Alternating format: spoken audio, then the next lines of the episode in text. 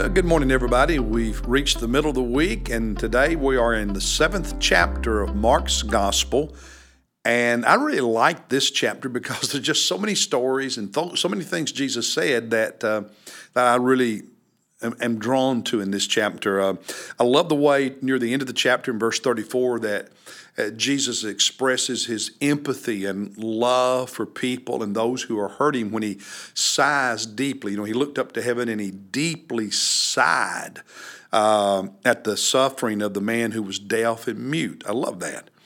Uh, I like the way earlier in the chapter that he uses the Syrophoenician woman, meaning she was both a Gentile and a woman, um, two groups not viewed uh, as positively by the Jews because Jews would call Gentiles dogs and women didn't have the same standing that men did.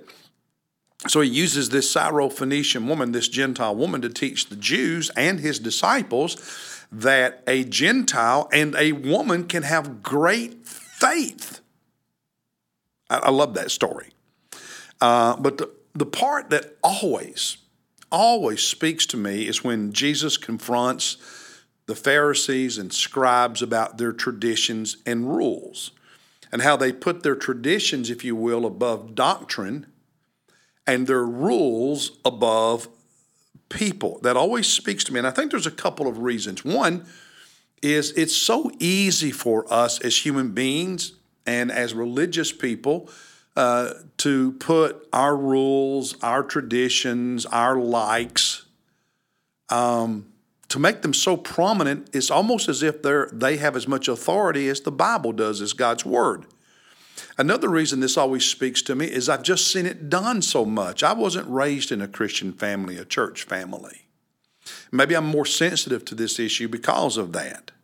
But I've seen it done so much. And, and the truth is, quite often in most churches, the conflict that does exist is not because of doctrine and theology and scripture, it's because of tradition, preferences, rules, likes and dislikes.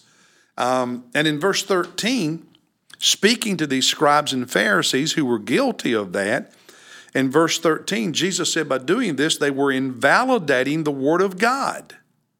And listen to that now invalidating the Word of God by your tradition, by your tradition which you have handed down.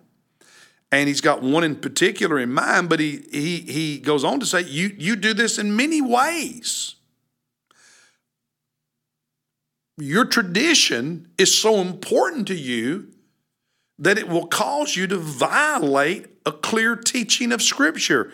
Um, scripture teaches that we are to honor our mother and father, and that means in their aged, aging years, care for them, provide for them. And they had come up with a tradition, a rule that would allow people not to spend their money taking care of their parents. You could dedicate it to God, and because you had dedicated it to God, you didn't have to use it. You couldn't. You, that was an excuse not to use it to help your parents. And Jesus said, Your tradition, you're using that as justification for violating the clear teaching of Scripture. And I think the problem is that quite often when we do something like that, we don't realize that's what we're doing. I remember when I was in my 20s pastoring in Sumter back in the mid 80s.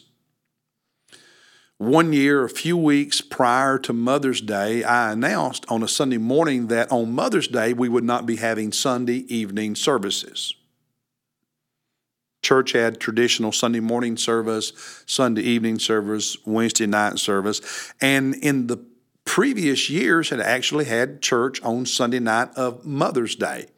And I announced that we were not going to have services that particular Sunday night, Mother's Day one woman came up to me and you thought I had broken every commandment in the Old Testament. so upset. How dare I do that?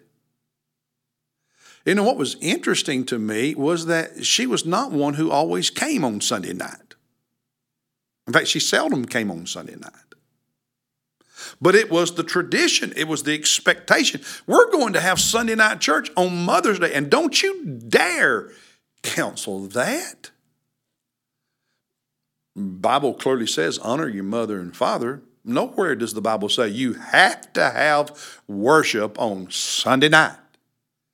And yet, in the tradition, that had become so important. Hmm.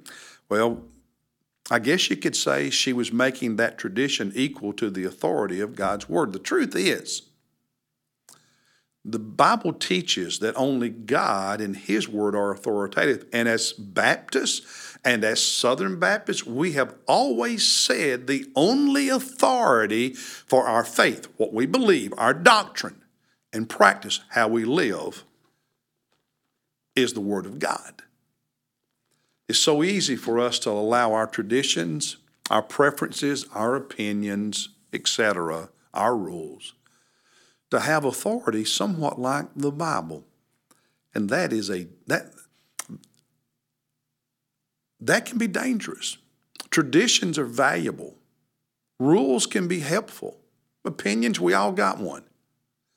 But when we make them have authority like even if it's not quite the same level of authority as Scripture, but it's close, that's dangerous.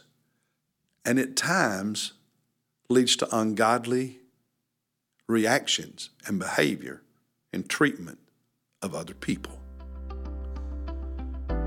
God's Word is authoritative and eternal. Nothing else is. And that's the truth from God's Word. I'll see you tomorrow.